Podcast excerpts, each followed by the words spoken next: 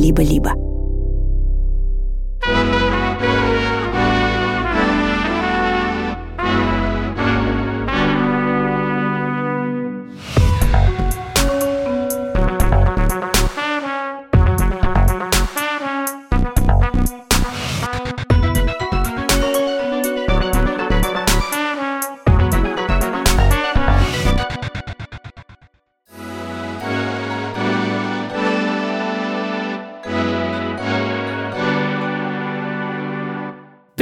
Это подкаст о нонфикшене «Краткая теория всего» от студии подкастов «Либо-либо». Меня зовут Лиза Каменская, я издаю литературный журнал «Незнание», выпускаю и редактирую подкасты и очень люблю читать. Привет, меня зовут Саша Баженова-Сорокина. Я филолог, занимаюсь теорией повествования, перевожу, преподаю, пишу и тоже очень люблю читать. В этом подкасте мы обсуждаем не художественную литературу, которая, как и художка, бывает очень-очень разной. Она может быть такой же омерзительной, как описание места преступления, а может и помогать разобраться в мире, прямо как психологическое профилирование преступников. Один выпуск, одна книга. Сегодня говорим о книге «Охотник за разумом» Джона Дугласа.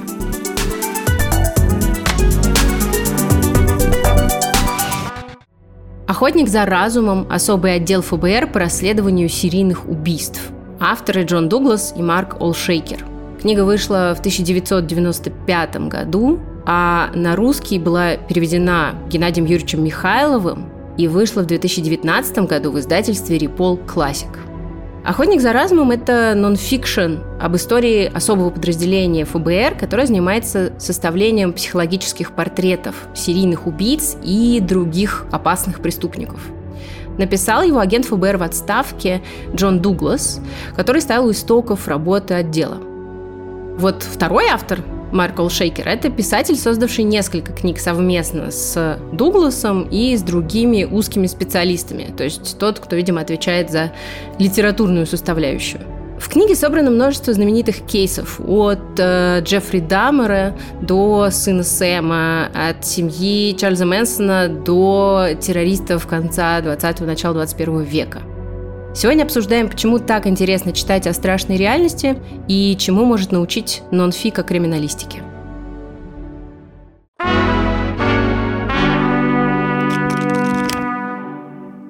Так, Лиза, мой к тебе вопрос сегодня такой. Какое у тебя любимое преступление? Я скажу честно, что я не настолько любительница true crime, у меня нет какого-то одного единственного любимого, но я очень люблю ограбление.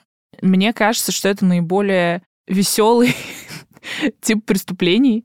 Я очень люблю смотреть фильмы про ограбление, а, где вот это вот всегда есть момент, когда планируется ограбление, и они там смотрят на карту, и такие, так, мы зайдем туда, и дальше какая-нибудь визуализация этого всего, и потом они заходят, и что-нибудь обязательно идет не так, но они все равно... Короче, ограбление, мне кажется, самым прикольным, а особенно мне нравится ограбление, когда крадут какие-то предметы искусства. И я просто не могу перестать думать о том, что, значит, у кого-то где-то сейчас в доме висит Рембрандт или висит э, э, Пикассо, или как правильно, Пикассо. Ну, типа, у них просто дома висят эти картины. И, короче, одно из моих самых любимых ограблений ограбление музея Изабеллы Гарднер. Это даже частная галерея, скорее, в Бостоне которую ограбили два чувака, которые ночью притворились полицейскими, и они вынесли Вермеера, Рембранта, Мане, Дега. Короче, ну, то есть там реально вынесены шедевры. И все это произошло в 90-м году. Там было много а, подозреваемых, там какая-то бостонская мафия, потом еще какие-то известные чуваки, но э, картин не нашли. И в этом а, музее до сих пор висят просто пустые рамы на месте всех этих украденных картин. Вот я вот такое вот люблю. Класс. А ты? Тоже, наверное, люблю э, истории про ограбление, потому что они часто звучат как удавшийся подкол в сторону системы. Mm-hmm. Но, пожалуй, что меня интересуют, вот именно что я думаю об этом часто, скорее именно стрёмные преступления. И я действительно э, много думала всегда про вот маньяков, да, как вообще работает у маньяка, что это такое. И много читала, смотрела, слушала больше всего, наверное, про два кейса. Это про Джека Потрошителя, который вошел в нашу культуру как первый маньяк вообще, как mm-hmm. вот первый образ серийного там, убийцы совершенно безумного. И тут все совпадает, потому что викторианский Лондон, это расцвет детектива Шерлок Холмс, вот это вот все вместе. Это борьба за права женщин, и одновременно, значит, вот эти чудовищные убийства проституток, которые как бы переворачивают все с ног на голову в этой борьбе, в прогрессии, каком-то пути как будто бы в хорошую сторону. А расскажи, как появились детективы? Они появились на самом деле очень-очень недавно, то есть в середине XIX века. И один из первых авторов детективов – это Эдгар По. У него появился герой, частный детектив. А уже вот в конце XIX века, на пике популярности Шерлока Холмса, Артура Конан Дойла. Таких историй стало прям много, и мы уже там есть из чего выбирать, скажем так. Ну, то есть только в XIX веке люди придумали писать книги-загадки? Нет, книг загадки писали сто пудов гораздо-гораздо раньше, но только в XIX веке сложилась вообще криминалистика как наука, которая связана с появлением понятия улика, с другим представлением о свидетелях. Mm. То есть вся система поиска преступника и суда, она поменялась в XIX веке. И ровно тогда же... Читайте Фуко. да. И именно тогда, соответственно, появляется возможность описывать вот это вот восстановление логики преступника и логики преступления. Короче, а вторая история, которая меня всегда-всегда занимает, э, это история семьи Чарльза Мэнсона. Семья в данном случае, да, это банда людей, которых он собрал как секту то для меня как-то все вместе тоже складывалось в странный очень пазл, что это вот супер мрачная сторона свободных 60-х, лета любви, того, что тоже, как бы казалось бы, вот прорыв чего-то такого очень интересного, супер музыка, супер кино, люди сексуально освобождаются. И супер секты. И супер секты, да, именно. Вот, в общем, этого я читала много. И в целом я, наверное, благодаря вот таким историям э, вышла в итоге сначала на сериал Финчера «Охотник за разумом», а потом уже и на книжку, по которой он снят. Я не смотрела «Охотника за разумом», и я не знала, что это по книге до того, как мы ее выбрали. Он экранизировал, получается, нон-фикшн в виде художественного сериала, которого есть два сезона, и я все еще мечтаю и надеюсь, что вдруг такие запишется третий, потому что Финчер периодически этим дразнит зрителей. Получается, что он э, взял конкретные дела и то, как их описывает Дуглас в своем автобиографическом тексте, да, про историю ФБР, но он делает из этого, как, как Финчер всегда делает, очень личную, очень психологическую историю про то, как человек открывает зло в других, зло в себе.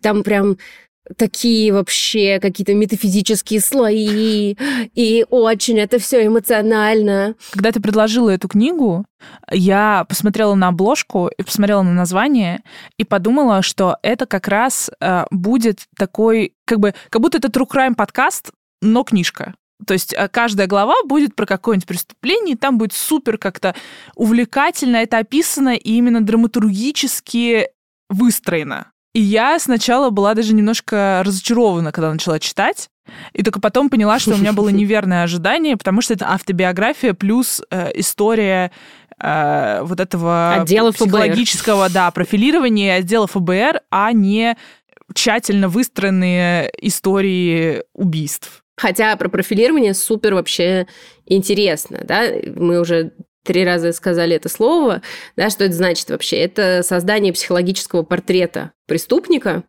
э, такое досье, и оно делается исходя из вот определенных знаний по криминалистике, из знаний психологии и из многолетнего опыта работников бюро. Ну да, и это портрет, который составляется до того, как преступник пойман, типа по уликам, по тому, какую жертву он выбрал, где было совершено убийство, как, чем и так далее. И причем этот портрет может быть довольно подробный. Ну, то есть, там, не знаю, мужчина да, 30-35 да, лет, живет один, а, водит даже такую-то там примерно марку машины. Боже, вот, я, я, я не могу сдержаться. Это супер важно. Ты меня просто поразило, что BMW, что, что это, блин, что Volkswagen Beetle это машина убийц. Я просто теперь запомню это всю жизнь, мне кажется, просто. Типа, господи, почему Volkswagen Beetle? Просто почему? Я думаю, что такой же вопрос задавали вот эти полицейские, к которым приезжали э, выпендриваться в ФБР э, работники. Джон Дуглас такой, ну вот смотрите, это будет блондин, лысеющий, он живет с мамой, ее зовут Вероника, а номер машины 044. Я уверен, вы его найдете. И они такие, блин, мужик. Давай да. езжай обратно в свою да.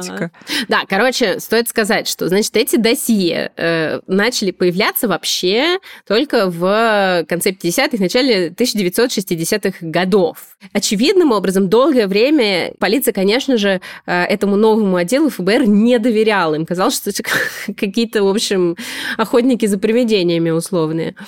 Вот. А через много лет это профилирование стало работать уже не только для поимки, но еще и вообще как вариант экспертизы в суде. Но при этом вопрос, ты поняла в итоге, ну вот как они это делают?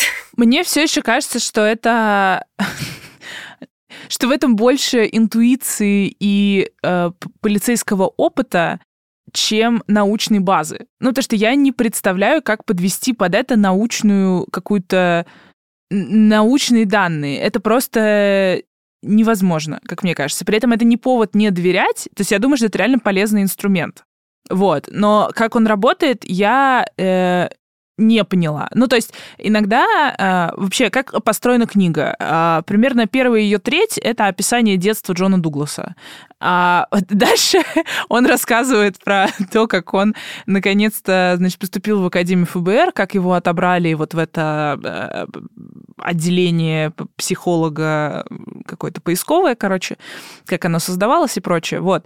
А потом он разбирает дела, э, с которыми он помогал. Разных известных преступников, э, серийных убийц, маньяков. И он рассказывает, что вот там я приехал, дальше описывает ужасное преступление, преступление во всех деталях, и такой, и вот какой я выдумал портрет преступника. Не знаю, он, например, говорит, вот это мужчина хотел почувствовать власть, скорее всего, он работает на какой-нибудь эм, работе, где он может эту власть почувствовать, но при этом на низкооплачиваемый, там вот а охранник какой-нибудь, короче, решала на низком уровне, э, как это Грейбер называл, вот. И я понимаю, что этот вариант возможен, но, с другой стороны, я не верю, что можно вот сто процентов... Короче, вот про то, что это в суде может работать, я... Есть сомнения у меня. Да. А у Дугласа и вообще, мне кажется, какой-то частый полицейский нарратив, есть прям уверенность четкая. То есть он прям говорит, ну вот, конечно, он там, а, не знаю, работал на лоховской работе, его чморила мать, поэтому, конечно же, он поступил так, потому что есть вот такие обстоятельства. А у меня прям вот, я как бы уверена на 95 процентиков. Но вот эти вот еще 5, я такая, ну, м-м, ну ты же не можешь точно сказать на все сто процентов. Ну, ты же не можешь ему залезть в голову. Короче, у меня какое-то очень странное э, было ощущение недоверия. Может, потому что я просто не хочу доверять копу, но это уже другое. Вот я хотела тебя как раз про доверие спросить на самом деле, именно поэтому, да. Были вещи, которые у меня вызвали доверие конкретно, при том, что изначально я копам как раз не доверяю тоже это даже не коп, а еще и, да, это гораздо более стрёмная структура. Да. Это, это, ну да, это как бы почти ФСБ. Это очень Да совсем... это и есть ФСБ. Ух. Ну да, короче, да. У меня есть здесь несколько пунктов, которые, наверное, мне помогли, да, как-то как это называется, растопили лед в моем сердце. Давай назовем это так. В начале книги это, мне кажется, был очень хороший ход. Не знаю, наверное, его придумал Олшейкер, который как раз профессиональный писатель, что начинается с истории о том, как у Дугласа случается практически удар на фоне адской переработки. Он работает во время болезни, и он чуть не умирает. И он описывает немножко свою рутину, и как его спасали, и ты понимаешь, что это, ну, вообще очень адская жизнь. Прям тяжелое, адское производство. Мне показывают сразу, а не что-то такое романтичное, красивое, как я приезжаю на своей машине на место преступления. И, значит, выхожу оттуда красивый. И все таки о да, мистер Дуглас, скорее, помогите нам. Да, да, да, да. А там ситуация тогда, когда он, он не мог членораздельно сообщить по телефону, что с ним происходит, потому что все, как бы он уже был практически не жилец. И он честно рассказывает, как это очень плохо повлияло на э, его отношения с женой и с семьей. И он сразу говорит о том, что, значит, ответственность, например, за то, как росли его две дочки, он не брал нормально. То есть он сразу прям да. э, галочки некоторые в моей голове отмечаются сразу окей, то есть ты понимаешь, что когда ты маньяк, живущий своей работой, это тоже не очень классно. Вот, это был раз э, пункт. Э, пункт два, э, это было то, что очень для меня важно. В течение многих лет я думала про это, и здесь это прям супер четко выражается, что преступления, которые они расследуют, очень часто называются там преступления на сексуальной почве, и дальше начинается разговор, была ли женщина в короткой юбке или там что-нибудь такое. Он сообщает, что, во-первых, преступления совершают мужчины, то есть процент случаев э, вот этих тяжелейших преступлений, совершенных женщинами, он просто там типа серии 001, что-то вообще безумное. То есть Преступления реально совершают именно мужчины, и они делают это не из каких-то болезненно эротических штук, потому что все время говорит про то, что как бы самое главное, да, это э, доминирование, манипулирование и контроль. Три вещи, которых ищет и которые постоянно воспроизводит маньяк там дальше могут быть болезненные, безумные какие-то фиксации там на вот этих чулках женских, да, там еще на чем-то. Но в целом это преступления, в которых речь не о сексе вообще. Это вообще за пределами представлений о другом человеке, как о человеке. То есть маньяк в его сознании нету другого субъекта. Это люди, которые просто вот существуют в таком мире, где единственный субъект — это они. И это очень важная часть социопатической личности. Вот, короче, такое в Трукрайме мне обычно не рассказывали. И я была довольна. Мне кажется, потому что у Трукрайма такой цели нет. Конечно, конечно, да. Более того, извините, Crime довольно часто хорни. True Crime довольно часто весь про такой, и она выходит.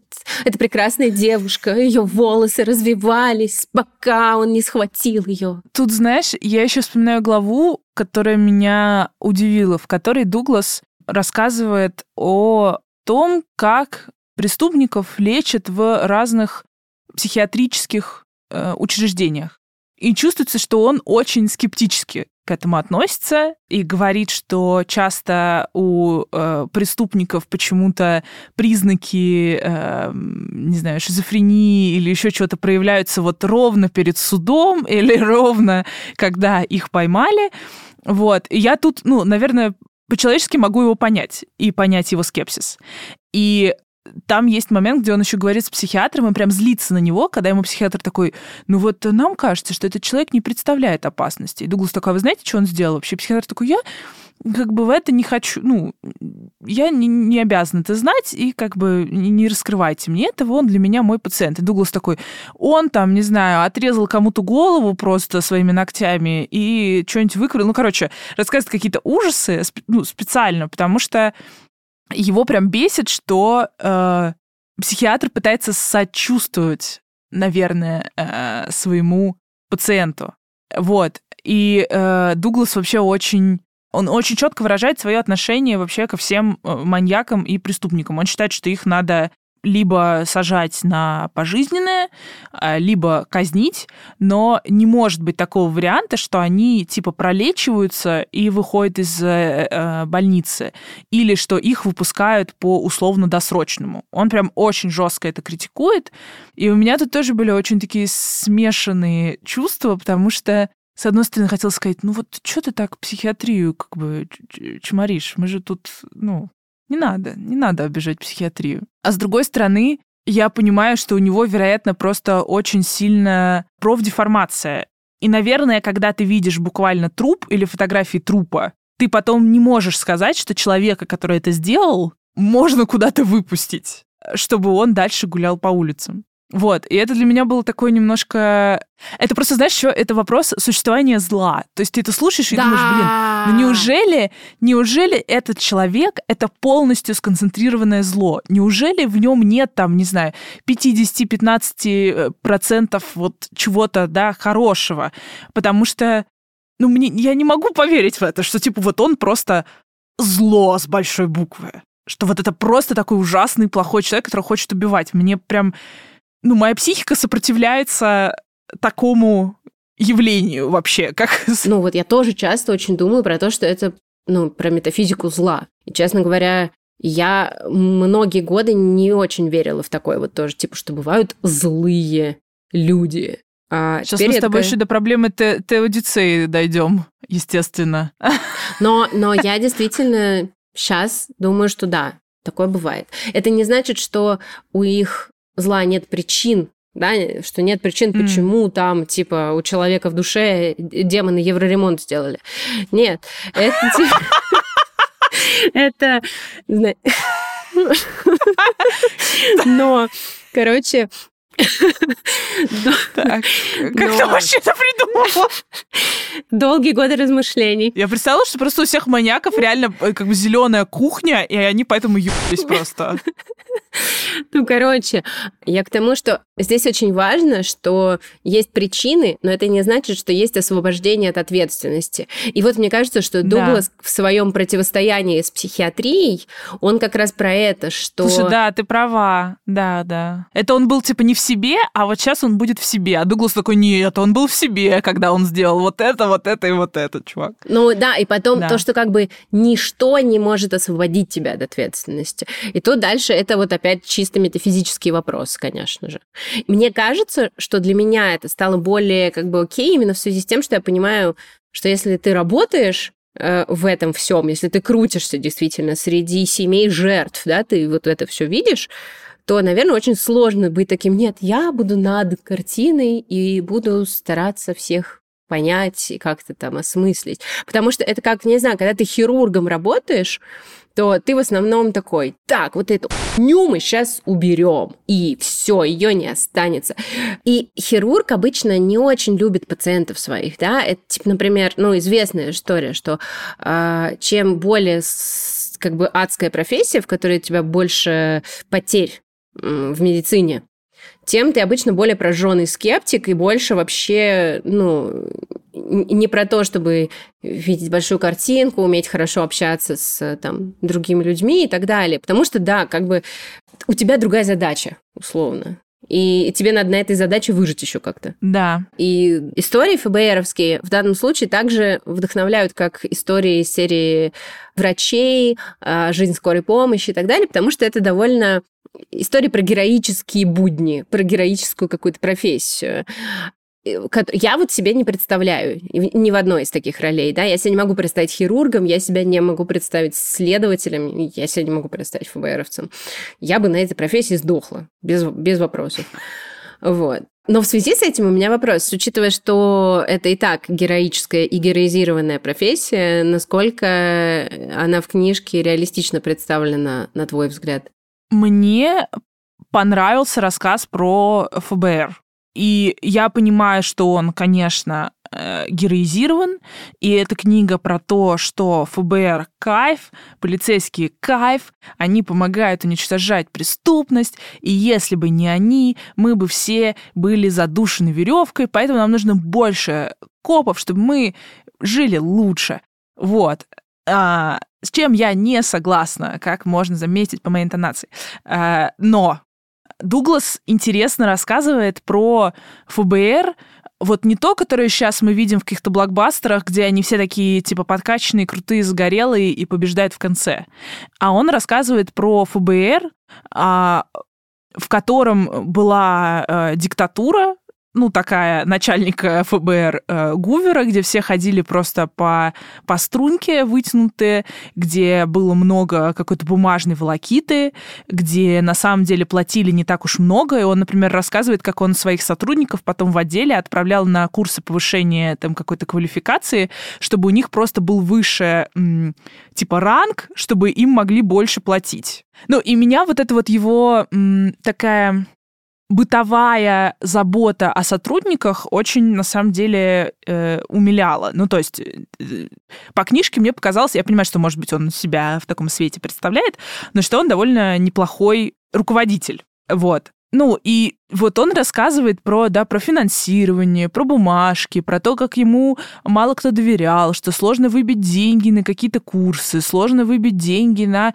большее количество подчиненных, что это, ну, работа в корпорации. И вот эта вот находка с тем, что книга начинается с рассказа, что у него удар, и он такой, ФБР меня в это вогнало, да вообще меня заставляли ездить по командировкам, и вот у меня удар, я как бы чуть не откинул коньки, а, плевать я хотел на а, всю, всю эту работу, она меня вообще чуть в могилу не свела. И потом, когда он начинает рассказывать про то, что ну вот, я там был хулиганом, короче, учился не очень, и потом вот как-то так я попал там, значит, э, в армию уже, да, сначала, а потом в э, ФБР, и ты уже знаешь, чем это закончится. И ты такой, ну, давай, давай. Значит, сначала тебе нравится, но мы-то знаем, что будет потом. Мы-то знаем, что будет потом. Вот. И это немножко... Это снижает уровень героизации э, полицейских и следователей. И я думаю, что это хорошо. Согласна, согласна. Хотя для меня в этом такой очень яркий хорошо прописанный, но очень героический именно образ, героический нарратив, который в автобиографиях бывает, знаешь, вот либо типа я себя кляну, история моих преступлений, того, какой я ужасный, э, да, либо при... история того, Каюсь. какой я вообще молодец. Вот были люди в наше время. Например, я. Это, это реально книжка в жанре «Вот были люди в наше время», например, я. Просто вот это идеальное описание этой книги.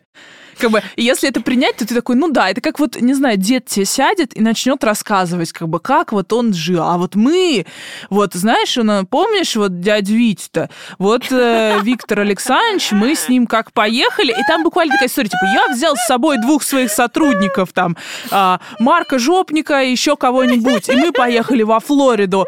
Там было жарко, нас поселили в очень маленьком номере. Мы тут же выехали на место преступления. Э, полицейские местные были в растерянности, растерянности, но я быстро понял, кого искать. Как бы вот, вот так вот построена книга. Как бы. И выяснилось, что они уже допрашивали преступника, естественно. Э, это был, конечно же, как я и предсказывал, лысый мужчина 35 лет с мамой Вероникой. Ну, как бы... И ты думаешь, класс. Молодец, Джон. Давай, Джон, давай. Но меня вот тут действительно два твиста в книжке совершенно поразили. Это твист начальный, потом идет вот это вот все мы с, э, значит, Витей на танке. И там он много-много вот описывает этого такого и теперь этого чувака поджарили на стуле. Значит, и вот этот вот э, очередной там какой-нибудь маньяк э, сидит. Или и вот этого чувака повесили в таком-то штате. Э, и он это описывает явно с любовью к делу, скажем так. И потом вдруг в самом конце книги возникает просто потрясающий кусок. Просто как бы сейчас я его зачитаю. Значит. Давай. Однако 25 лет наблюдений также показали мне, что преступниками не рождаются, а становятся. Это означает, что в определенный момент жизни кто-то оказал на человека глубоко негативное влияние, хотя с таким же успехом мог оказать и позитивное. Так что я ни капли не сомневаюсь, что помимо денег, полицейских и тюрем, больше всего мы нуждаемся в любви. И это отнюдь не банальность, а самый корень проблемы преступности All you need is love. love. И, короче, когда я это услышала, у меня в голове просто случилось такое бум! Потому что я и до этого всю книжку думала про свой любимый сериал Twin Peaks. У меня периодически было ощущение, знаешь, что там типа присутствует агент Дейл Купер, который такой, в данном случае мне придется довериться в первую очередь моим снам. Что это такое? Но как бы но все равно с, аген, с агентом Купером как бы все так работало, но не до конца. А тут, значит, вот это вот возникает, и я такая просто «Вау! Это агент Альберт Розенфельд». Я не смотрела «Твин Пикс». Ну ладно тогда, боже мой. Много уже сериалов мы упомянули. В общем, в итоге, в конце этой книжки, после всей этой любви, я как-то окончательно приняла, что э, окей, Дуглас республиканец и консерватор. И я с этим ничего не поделаю, но это тот редкий случай, когда я как бы...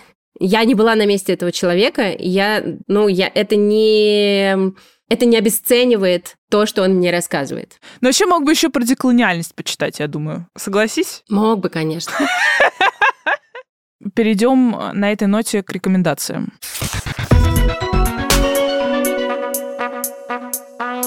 Первая рекомендация – это книга Алана Мура «Из ада». Это не нон-фикшн, это исторический текст, это комикс. Мур рассказывает о нескольких подозреваемых по делу о Джеки Потрошителе, и он это делает так, что получается невероятно насыщенный по информации комикс, в котором вывод такой. Маньяки и жестокие преступления будут совершаться до тех пор, пока есть патриархат и пока есть абсолютно незащищенные слои населения. Вторая рекомендация тоже комикс. Извините, есть много true crime комиксов. Называется «Мой друг Дамер» Дёрфа Бэкдёрфа. Это псевдоним, как можно понять по его дурацкости. Это комикс автобиографический про то, как автор учился в школе вместе с Джеффри Дамером убийцы, при которого недавно вышел сериал на Netflix. И этот комикс интересен в первую очередь перспективой, потому что автор Бэкдорф пытается всеми силами понять, что же такого было в их общем с Дамером детстве, в их школе, в их взрослении, что сделало Дамера серийным убийцей, а его не сделало. Третья рекомендация – это «Хладнокровное убийство» Трумана Капота. Это, наверное, одна из самых-самых известных книг нон-фикшн в истории. Она была бестселлером много-много лет, и по сей день ее читают все и вся. И не зря. Это литературный шедевр, который рассказывает о двух преступниках, которые ожидают смертной казни, с которыми в течение нескольких лет Труман Капот активно общался. Это, мне кажется, одна из важнейших э, книг, которая помогает сделать человечнее, сделаться гуманнее по отношению к кому угодно в жизни. Четвертая рекомендация — это комикс. Э, на английском перевода пока нет. Называется Green River Killer — True Detective Story. Убийца с Грин Ривер — реальная история расследования. Это один из комиксов, где есть отдельный рассказчик, а отдельный иллюстратор. И интересен здесь рассказчик, потому что это Джефф э, Дженсен, э, сын Тома Дженсена, который вместе с коллегами нашел Гэри Риджвея с помощью э, ДНК-технологий, которые вовремя прибыли, э, и долго допрашивал, чтобы э, понять, психологию Ривера. Собственно, то же самое, что Дуглас а, делал с коллегами в «Охотнике за разумом». Вот. И э, Дженсен там рассказывает про то, как а, отец, собственно, ловил этого убийцу и какие-то детали э, именно жизни человека, который профессионально ищет маньяков и убийц. И последняя рекомендация, потому что мы не можем оставить вас без еще одного шедевра от издательства No Kidding Press. «Красные части» Мэгги Нельсон. Книжка с довольно поразительной историей. Дело в том, что у писательницы Мэгги Нельсон была тетя. Ее смерть от рук э, какого-то маньяка повлияла на всю ее семью. В какой-то момент Мэгги Нельсон стала э, работать над книгой о своей тете. И к концу работы над этой книгой, когда она уже э, должна была вот-вот выйти, обнаружилось спустя 30 лет новая совершенно сторона этого преступления. А именно обнаружился анализ ДНК.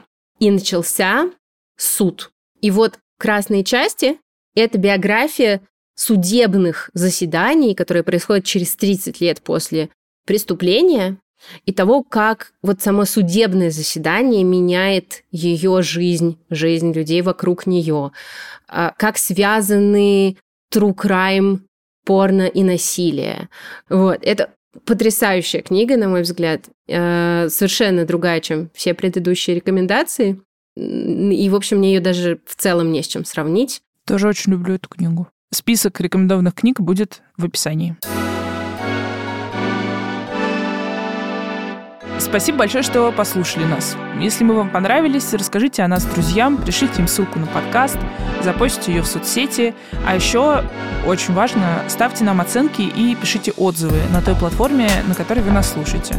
Нам с Сашей очень нравится читать отзывы, и всегда очень приятно их видеть. Да, мы будем рады, если вы оставите нам обратную связь. Это правда очень важно, мы это очень ценим. Сделать это можно через наш телеграм-бот, ссылка на который есть в описании выпуска. Там же хранится список книг. Хранится и охраняется. Это был подкаст «Краткая теория всего» от студии «Либо-либо».